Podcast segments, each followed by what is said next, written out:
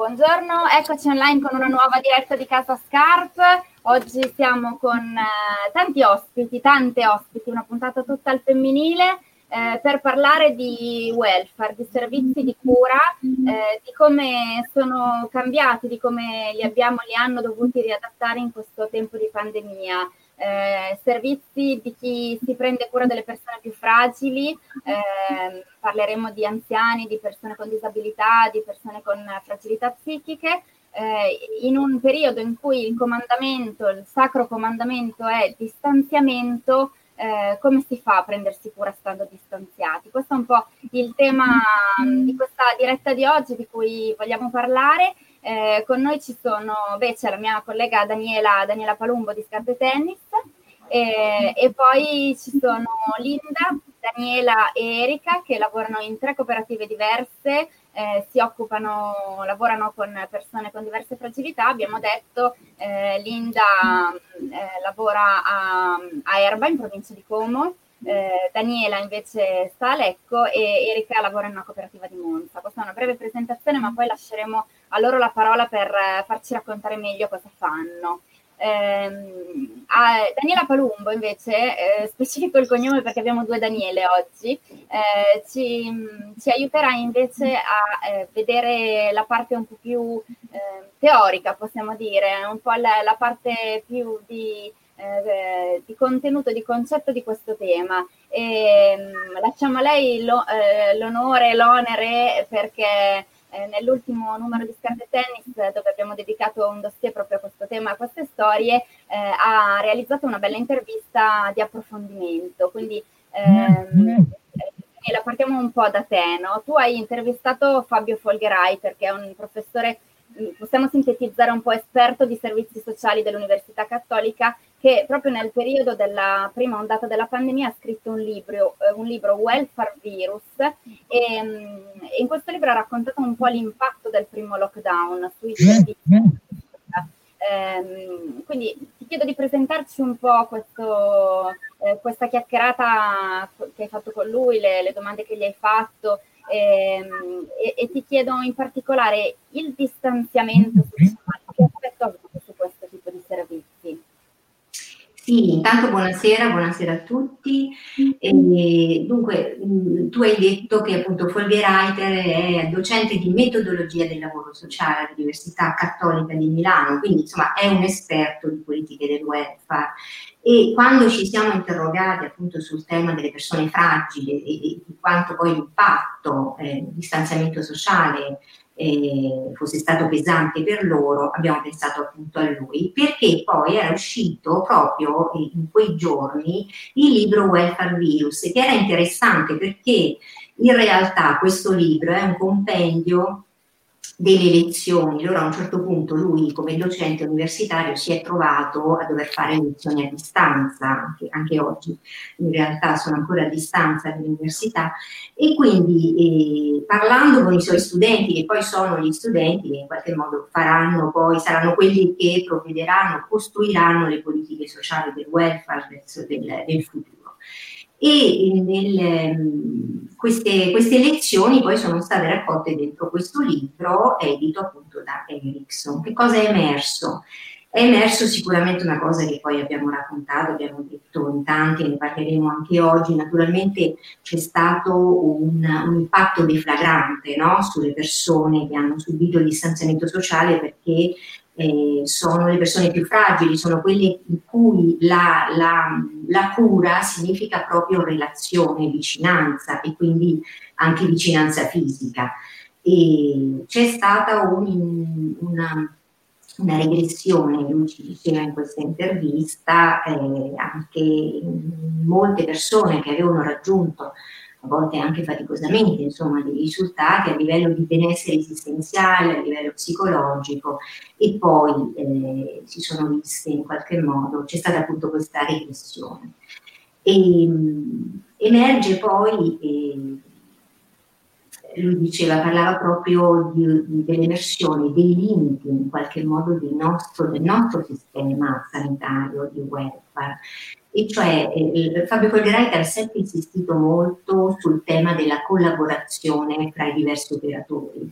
Da una parte l'operatore, eh, quello appunto più sociale, che porta con sé la cura, la relazione e la vicinanza, dall'altro l'operatore che porta con sé invece la cura, la, la terapia l'aspetto più medicale, più sanitario in senso stretto, ma non solo, lui dice in questa in questo rapporto, che a volte è, è, invece non è un rapporto, non è una vera collaborazione, c'è, un terza, cioè c'è una terza, eh, un terzo livello che poi è, sono i caregiver familiari, insomma le famiglie che si sono sempre presi cura delle persone eh, che hanno il caso che sono comunque dentro le strutture, in centri diurni oppure in centri residenziali che siano, ma sono quelle che hanno vissuto di più insieme alle persone. Ecco, allora lui diceva, in questo momento cerchiamo di fare quello che non abbiamo mai fatto, e cioè stringiamo un'alleanza fra operatori sanitari, operatori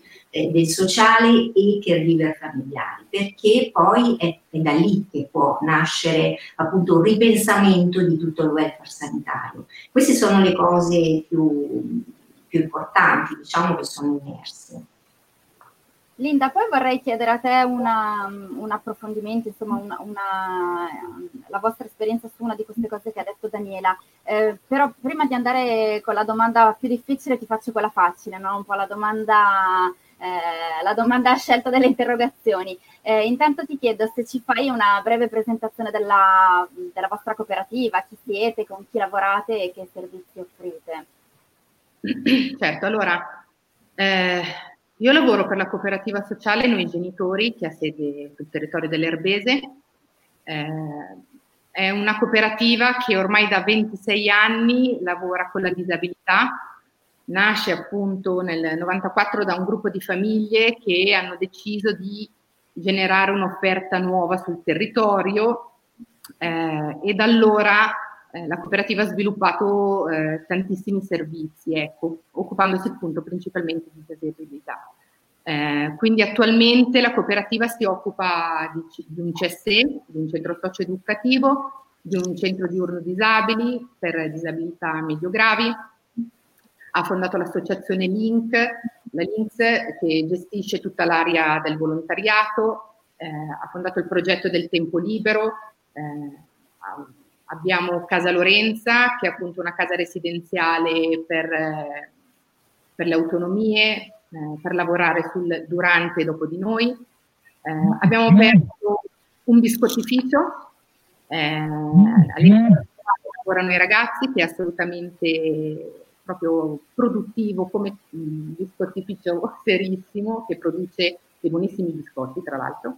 Eh, è stata, esatto, è stata aperta la, la, fondazione per sostenere l'innovazione e lo sviluppo della cooperativa. Sta prendendo avvio lo SPA, eh, il servizio di formazione all'autonomia, per cui diciamo che negli anni eh, si è cercato un po' di eh, ascoltare quelle che erano le richieste del territorio e eh, ampliare un po' quella che era la proposta delle offerte. La cooperativa da sempre uh, si basa sui principi dello scambio, della condivisione, per cui tutti quei principi di cui la, Daniela parlava prima, cioè sono sempre stati dei capisaldi per la cooperativa. Eh, una delle nostre parole chiave è sempre stata inclusione sociale. Eh, noi davvero dal punto di vista pratico, pre-Covid, abbiamo sempre fatto tantissimi progetti sul territorio con il territorio, in quanto appunto eh, gli spazi di condivisione, secondo me, secondo noi sono sempre stati eh, assolutamente fondamentali per, per, creare veramente una risposta che avesse senso, veramente, per dare una risposta a quei bisogni che il territorio richiede. Eh, quindi, come diceva prima, il, il, il, dialogo con la famiglia per noi è sempre stato fondamentale. Eh, sono sempre mh, creati momenti di dialogo anche strutturati con l'aiuto dei nostri psicologi, di, di tutti i nostri consulenti. Eh, quindi eh, per noi eh, l'inclusione sociale era davvero eh, ed è tuttora comunque, infatti poi eh, spiegherò nel senso è un, capo, un caposaldo per la cooperativa, quindi un obiettivo che noi abbiamo e di cui non possiamo farne a meno anche durante il coronavirus. E sul rapporto con, con il territorio, scusami Linda, sul, sul rapporto con il territorio e con eh, i volontari, con insomma una serie di altre persone, eh, sicuramente ti chiederemo dopo. Eh, invece la cosa che ti volevo chiedere adesso riguarda proprio il rapporto con le famiglie. Eh, abbiamo parlato, insomma, uno dei temi che ha tirato fuori Daniela prima è stato l'impatto della chiusura dei servizi sulle famiglie. Quindi ti chiedo in che modo nella vostra cooperativa con i vostri ragazzi si è sentito ne hanno risentito i ragazzi, ne hanno risentito i genitori. Mm, è stato difficile e, e, mi viene da chiedere, è difficile tuttora? Allora, assolutamente certo, la, la risposta è sì, nel senso che questa cosa ha purtroppo colto impreparati. Eh, questa nuova situazione ha fatto capire anche eh, alcune lacune che c'erano su alcune modalità di lavoro, eh, alcune mancanze appunto che durante un isolamento eh, venivano ampliate. Eh, siamo dovuti reinventare, è stato un po' quello che ha dovuto fare un po' tutto il mondo, diciamo così, a maggior ragione noi che appunto abbiamo a che fare con le persone, con la relazione, abbiamo dovuto creare nuovi strumenti per mantenere questa relazione, nuove modalità eh, di sicuro la tecnologia, eh, di sicuro è stato riscoperto una modalità di entrare in relazione con le persone che non era mh, mm, mm, di normale utilizzo per quelli che sono gli educatori che solitamente avevano le loro modalità di lavoro che erano sempre quelle.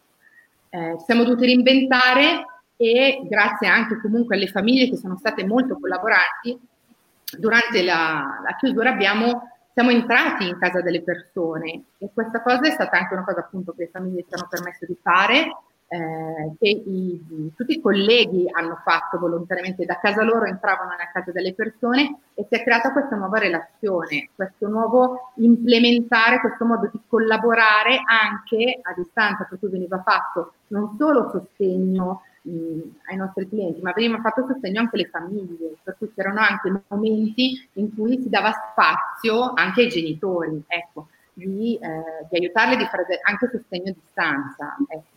Eh, ecco, quanto è stato pesante per i genitori eh, il fatto, va bene il sostegno a distanza, va bene la tecnologia, però eh, la distanza fisica, il fatto di non essere fisicamente nello stesso posto insieme, eh, ha impattato?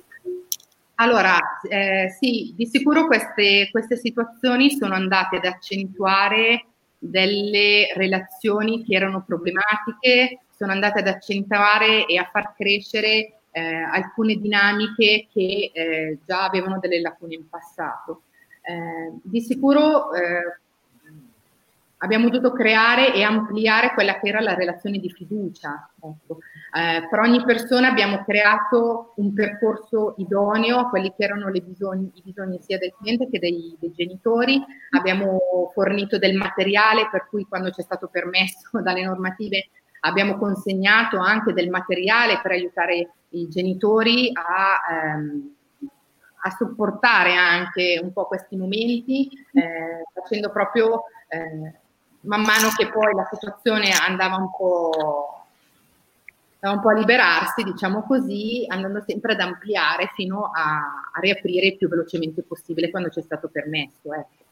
Di sicuro eh, ci ha stupito eh, alcune reazioni di alcuni clienti che sono riusciti ad adattarsi a queste nuove modalità di relazione eh, davvero in modo inaspettato, sopportando per esempio il fatto che non vedevano più il viso di una persona ma con su una mascherina. Inizialmente eravamo preoccupati perché questa cosa eh, soprattutto nel momento in cui ti trovi davanti a una persona che non comprende il linguaggio verbale, ehm, ascolta solo la prosemica o quello che è il linguaggio non verbale, bloccare la, la mimica facciale, noi pensavamo che fosse una cosa disastrosa. In verità, eh, davvero i ragazzi si sono abituati davvero velocemente a questa cosa, hanno accettato le limitazioni, hanno accettato le limitazioni del contatto fisico, eh, davvero è stata una cosa inaspettata. La cosa più difficile, eh, che è un problema che c'è ancora oggi, è l'imprevedibilità della quotidianità. Ecco, questa cosa attualmente è la cosa più difficile da gestire. Eh, l'imprevedibilità, le nuove normative, un giorno puoi andare a ipoterapia, il giorno dopo non ci puoi andare, un giorno puoi usare il pulmino, il giorno dopo non ci puoi andare. puoi andare nel bar, no, non puoi andare nel bar. Cioè, tutta una serie di, di, di imprevisti che per persone per cui la routine gli aiuta ad avere una stabilità, eh, questa è la cosa veramente che ad oggi è più difficile da gestire.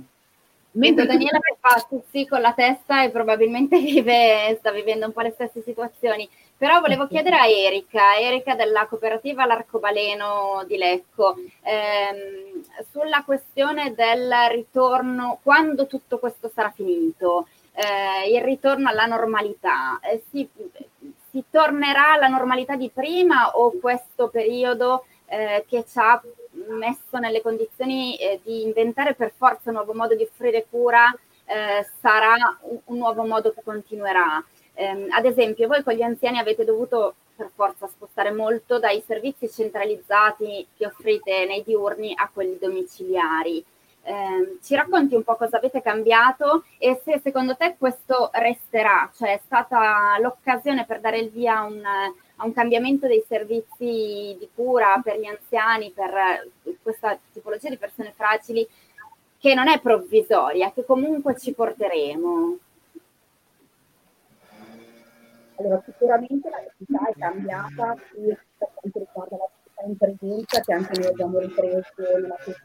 Erika, ti puoi avvicinare un pochino, scusami? Grazie. Eh, appunto dicevo che sicuramente eh, l'attività è cambiata perché eh, sia in presenza, perché comunque da quando abbiamo potuto riaprire a fine di, di luglio i nostri centri integrati, i numeri consentiti non erano gli stessi di prima, quindi eh, un ridotto numero di, di accoglienze possibili, alcuni anziani che avevano paura di rientrare in un contesto di socialità vista la fragilità eh, del target mh, e anche alcune persone che purtroppo non potevano rientrare a causa dei disturbi del comportamento. Noi andiamo incontro anche molto ai bisogni degli anziani e delle famiglie eh, che conoscono la demenza e l'Alzheimer. Quindi eh, di fatto abbiamo avuto un numero inferiore eh, di, di, ospiti sui centri. Sicuramente sono state messe in campo le attenzioni igienico-sanitarie diverse rispetto a prima.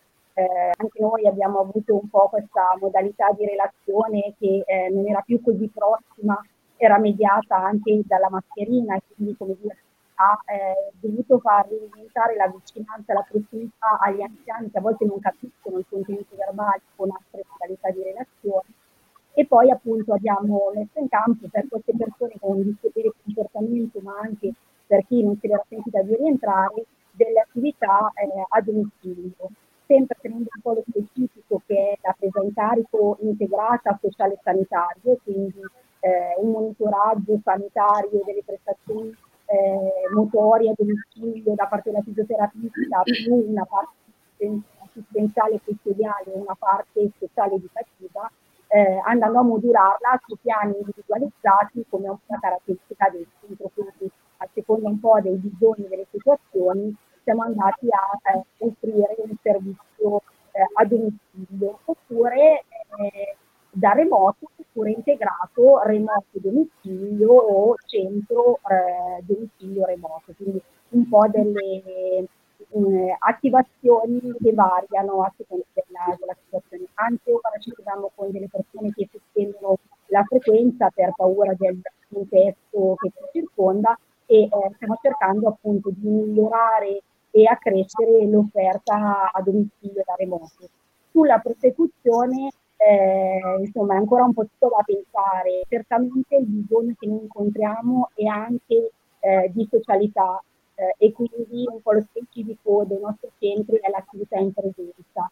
Però certo eh, abbiamo insomma, anche provato eh, una eh, modalità di presa in carico diversa che potrebbe essere compensativa o destinata ad altri target nel futuro sicuramente. eh, oltre mm, una delle questioni che insomma abbiamo provato, si sono provate in questi mesi, in questi mesi e eh, su cui rimane la grande incognita, resterà o sarà una parentesi che abbiamo aperta e chiusa, è quella che avete citato tutti della tecnologia. Eh, Daniela, Daniela Palumbo, eh, ne hai parlato anche con Folgerreiter, no? questa questione della tecnologia che si è molto usata nel lockdown, è stata una risorsa sicuramente, ma può continuare a esserlo o ci abbiamo sperato troppo in un certo senso? No, beh, lui, lui, su questo è molto netto perché dice che sicuramente ha salvato una parte, cioè ha salvato dal crollo eh, totale insomma, della, della, relazione, no? Quindi quello è una relazione surrogata, ma è, oggettivamente insomma, è stata utilissima e indispensabile. Dall'altra parte però dice nessuno pensi eh, che una volta poi tornati alla normalità, magari per tagliare i bilanci, insomma, lo dice molto chiaramente, di assistenza sociale, eh, si possa pensare che la relazione dietro uno schermo possa sostituire una relazione di vicinanza. Ecco, lui su questo direi che è molto, molto netto e anche parlando agli studenti, per quel che ho visto appunto dalla, dallo scritto, eh, diceva di, di, di, fare attenzione poi a non cadere nel, nel, sistema a tutti i costi del risparmio perché non è, perché non è più una relazione vera, insomma. Quindi direi che boccia totalmente la linea una volta ripresa la normalità. In questo momento naturalmente ha salvato molte situazioni. Daniela della cooperativa Nuovo Millennio di Monza Ehm, ad esempio voi al centro diurno Stella Polare di tecnologia ne avete usata, mm, penso in particolare eh, a uno strumento che avevate già e che di sicuro non avete inventato con il, eh, con il lockdown, che è la vostra web radio. Eh, in che modo la tecnologia vi ha permesso di continuare a fare il vostro lavoro? In che modo è stato diverso? Eh, ovviamente io ti faccio la domanda, ma ti chiedo anche di raccontarci un po' cosa fate, perché non l'ho detto io, lo lascio dire a te. Ok, grazie mille, buon, buongiorno a tutti. Allora, la, io faccio parte della cooperativa Nuovo Millennio, che è una cooperativa che nasce dalla collaborazione di Caritas Ambrosiana e Caritas di Monza e sul territorio quindi di Monza e Brianza per offrire servizi alla persona su, sul territorio di Monza. Ha ovviamente a cuore la promozione del benessere sociale, la cura della persona, soprattutto delle persone eh, più deboli e in difficoltà e la sua integrazione un po' nella comunità. Eh, la cooperativa Nuovo Millennio ovviamente ha in gestione diversi servizi sul territorio che spaziano da diverse aree di intervento. Abbiamo un'area socioeducativa, eh, un'area di, di, disabilità e di inclusione, un'area stranieri e l'area della salute mentale che è quella in cui io lavoro. Eh, quindi, che, e anche conosco di più. L'area appunto della salute mentale eh, comprende diversi tre servizi, tra cui il centro diurno Stella Polare e i quattro appartamenti di residenzialità leggera che sono sul, su tutto il territorio di Monza e Brianza e eh, inoltre abbiamo diversi progetti innovativi sul territorio che vanno da eh, integrazione lavorativa, sostegno abitativo, sostegno a figli con genitori portatori di disagio psichico e, e molti altri. Eh, appunto, come dicevi, all'interno del centro diurno eh, abbiamo un, uh, un, gruppo di web radio, quindi diciamo che un po' la tecnologia eh, è pane per i nostri denti. Poi ovvio che eh, non, è, non, tutte le attività sono pensate con un supporto tecnologico, quindi trasformare tutte le nostre attività nel momento del lockdown da attività in presenza ad attività eh, a distanza non è stato proprio molto semplice. Diciamo che abbiamo dovuto un po' mettere in campo tutte le nostre competenze, la nostra flessibilità, creatività, versatilità per riuscire a raggiungere tutti i nostri utenti. E eh, non è stato facile, devo dire che loro ci hanno aiutato molto in questo perché si sono dimostrati davvero molto capaci a livello tecnologico, molto smart. E questa cosa un po' non ce l'aspettavamo. Quindi abbiamo utilizzato diverse piattaforme tipo Skype, Zoom, Google Meet, piuttosto che te- banali telefonate o eh, WhatsApp. E alcune volte siamo riusciti anche con dei gruppi particolari, e mi viene in mente il gruppo di teatro, a fare anche dei video eh, per sentirci meno lontani, più vicini e riuscire a creare anche in lontananza un qualcosa di corale tanto che proprio ieri eh, il, il, nostro gruppo teatro Le Menti Fresche ha vinto un festival nazionale di teatro e disabilità, ha vinto il primo premio, eh, questo festival si chiama Li, Li Sei Vero e dove appunto eh, sono state messe insieme tutta una serie di cose che si erano create durante il lockdown per fare un video corale del gruppo lo potete trovare sulla pagina Facebook della Nuovo Millennio, se vi va di guardarlo. Certo. Ovvio che questa è stata un'esperienza un po' diversa per noi, siamo riusciti, anche come diceva Linda prima, eh, a eh, conoscerci su altri punti di vista perché entravamo in casa delle persone in qualche modo con degli schermi ovvio che eh, lo schermo non è la stessa cosa che il guardarsi in faccia, quindi un po' questa cosa ci è mancata e non può essere completamente sostituita. Diciamo che in questo periodo abbiamo affinato bene la nostra capacità di ascolto durante il lockdown, però è stata assolutamente essenziale per poter continuare il nostro percorso di cura.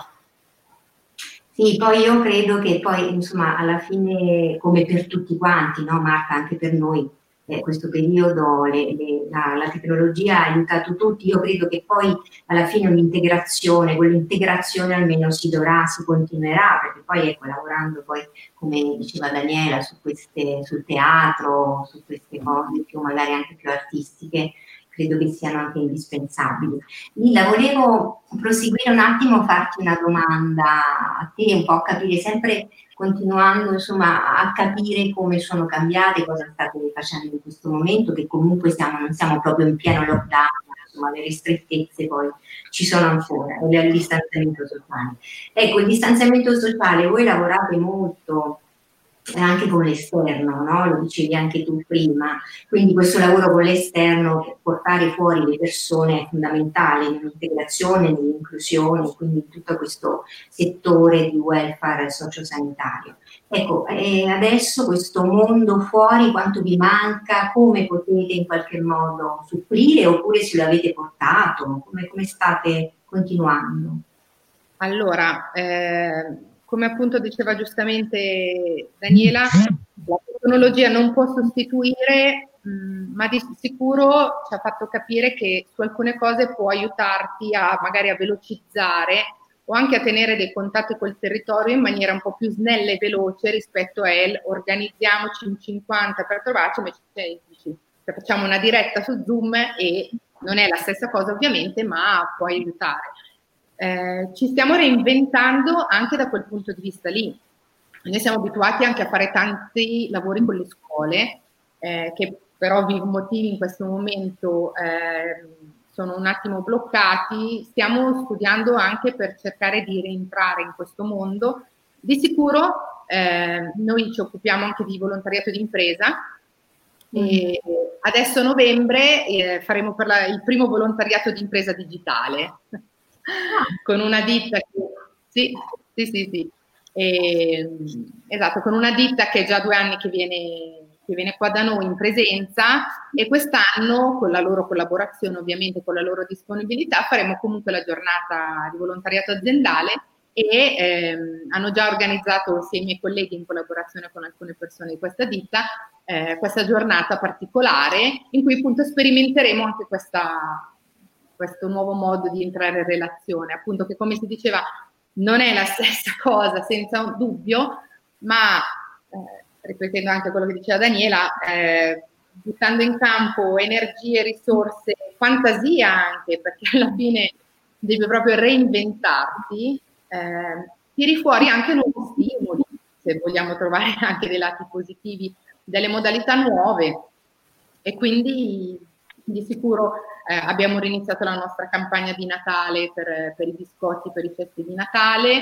Eh, comunque la, la, anche la produzione dei biscotti che comunque viene fatta verso l'esterno su prenotazioni vengono, è comunque sempre apprezzata dai ragazzi perché comunque producono sempre per l'esterno. Eh, facciamo una vendita ovviamente eh, diciamo a richiesta così per evitare assemblamenti mh, ma è stata fatta anche l'altra settimana la colazione solidale col territorio, eh, appunto contingentando comunque gli ingressi e tutto quanto, ovviamente sempre a norma.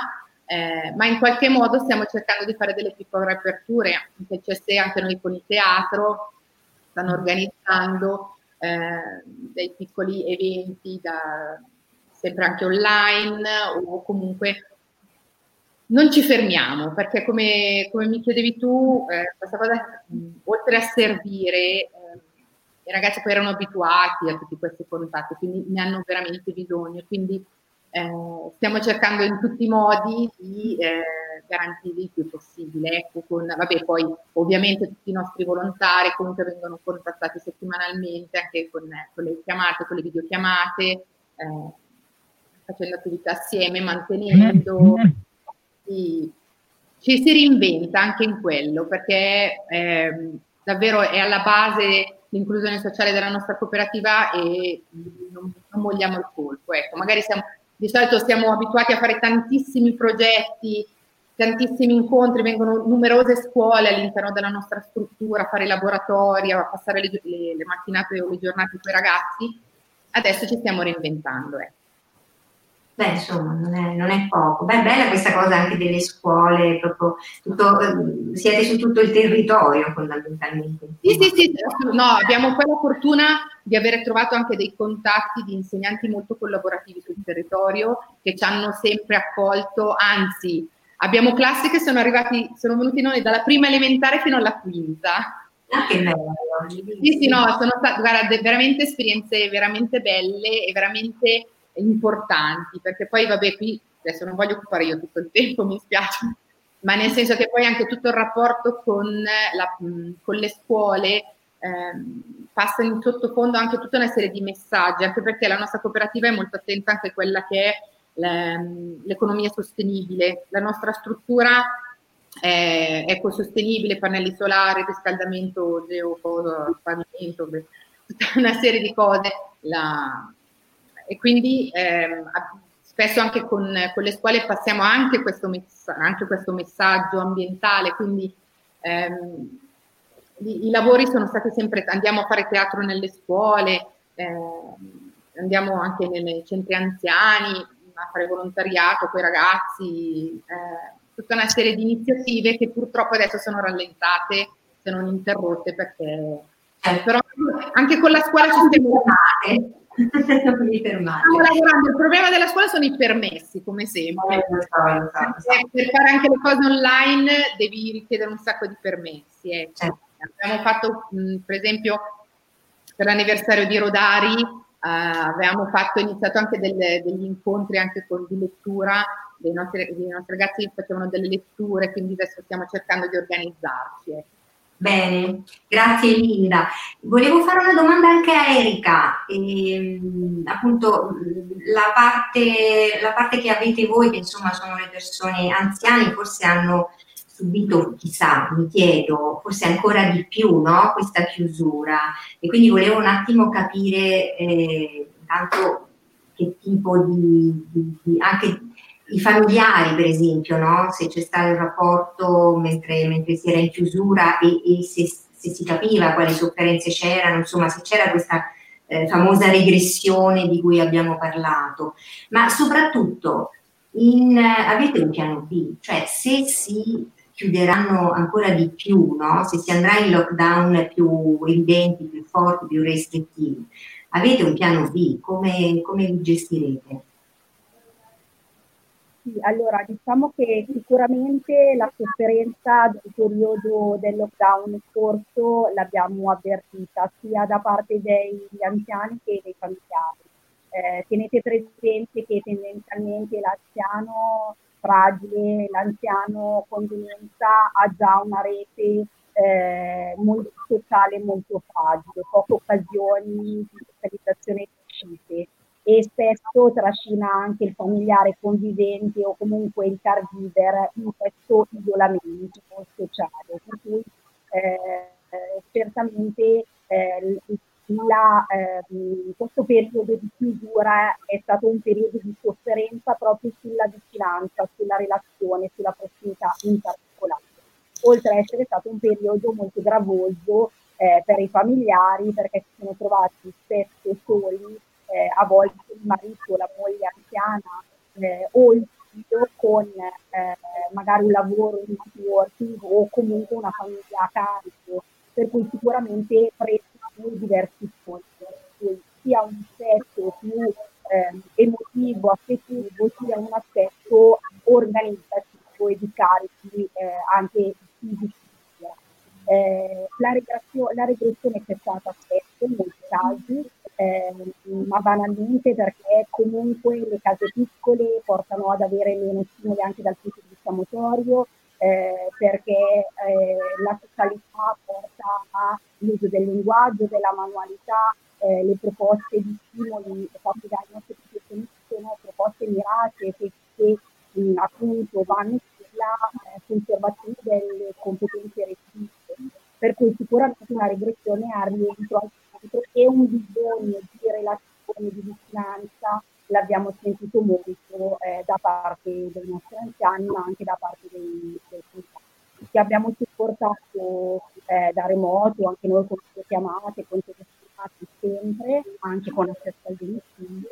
Il piano B è un piano B che vuole essere appunto di eh, maggior frequenza e anche qualità, perché stiamo ragionando eh, proprio su questa parte addestramento al domicilio del caregiver sulle tecniche comunicative, sulla modalità di proposta eh, di stimoli per il proprio anziano con decadimento cognitivo, l'uso eventuali piattaforme, per cui eh, vorremmo passare da, ehm, da, interventi un po' più eh, improvvisati a servizi assolutamente più strutturati, eh, anche se questo non toglie eh, per noi appunto la necessità che troviamo spesso negli anziani e anche nei familiari di avere eh, una socialità e una vicinanza anche fissa. Ecco, sicuramente sarà un piano compensativo per un periodo eh, che dovremo affrontare. Grazie Erika, mi spiace che abbiamo un problema evidentemente tecnico, quindi non riusciamo a sentirti benissimo, ti, ti sentiamo a tratti, però insomma a grandi linee siamo riusciti a, a percepire. Invece Daniela, eh, volevo, volevo, farti appunto l'ultima domanda eh, di nuovo millennio. Voi avete appunto gli appartamenti dentro un appartamento il distanziamento insomma, è davvero un compito arduo e difficile. Come vi siete gestiti? Ma poi io da, da profana, magari è una domanda stupida, ma cioè negli appartamenti voi dovete per forza rispettare, in fondo siete un po' come congiunti in qualche modo, perché vivete insieme da tanto tempo, quindi le regole di distanziamento per voi valgono quando c'è vita di comunità dentro questi, questo tipo di appartamenti? Come, come funziona? Spiegaci un momento. Allora, nei nostri appartamenti ovviamente il distanziamento è sicuramente un, un, problema e una difficoltà, nel senso che giustamente, come dicevi tu, eh, vivono sotto lo stesso tetto, quindi è come se fossero un po' una famiglia. E quindi diciamo che un po' quello che noi chiediamo ai nostri ospiti è quello di seguire quelle che sono le normali regole che seguiamo tutti noi, quindi tutti noi cittadini, soprattutto in questo momento dove si può uscire, si può fare, quindi le regole di tutti, di tutti noi e in casa abbiamo richiesto di alzare un po' la soglia di attenzione e di igiene Ovviamente che per ora non è ancora successo e incrociamo le dita, non abbiamo ancora avuto nessun positivo all'interno dei, degli appartamenti, ma se ci sarà eh, verranno trattati tutti come contatti stretti e come se fossero congiunti. Quindi effettivamente in, eh, negli appartamenti come nelle comunità sì, il distanziamento, l'attenzione, però non, non può essere altrimenti. Eh. Diciamo che invece nel momento del lockdown, quando erano tutti in casa, quelli pericolosi eravamo un po' noi operatori, no? che entravano all'interno degli appartamenti e ti sentivi un po' il, colui che poteva contagiare, perché loro giustamente erano in casa e tu invece entravi il portatore del virus. Ovvio, adesso non è così, speriamo di non ricadere in questo. Eh. Benissimo, grazie, grazie a tutte. Io, eh, Marta, direi che possiamo concludere a questo punto. Sì, direi anch'io. Abbiamo sforato abbondantemente la mezz'ora, ma avevamo tre ospiti che avevano tanto da raccontare, quindi abbiamo dato spazio a tutte. Eh, chiudo proprio velocemente per non tirarla più alla lunga e ringrazio Erika, ringrazio Linda, ringrazio Daniela per, eh, per i loro racconti, per le loro testimonianze. Eh, e l'appuntamento che vi do per la prossima diretta la prossima settimana vi comunicheremo sempre sulle nostre pagine, sui nostri canali eh, dove lo sapete, ma quando direi. Eh, siamo in diretta su Facebook, siamo anche sul canale YouTube e ci trovate anche su Instagram. Per il momento grazie a tutti, ricordatevi se volete di condividere il video che resta online, per chi non ha potuto seguirci in diretta si può rivedere in qualunque momento. Grazie allora, alla prossima. Grazie a voi. Ciao.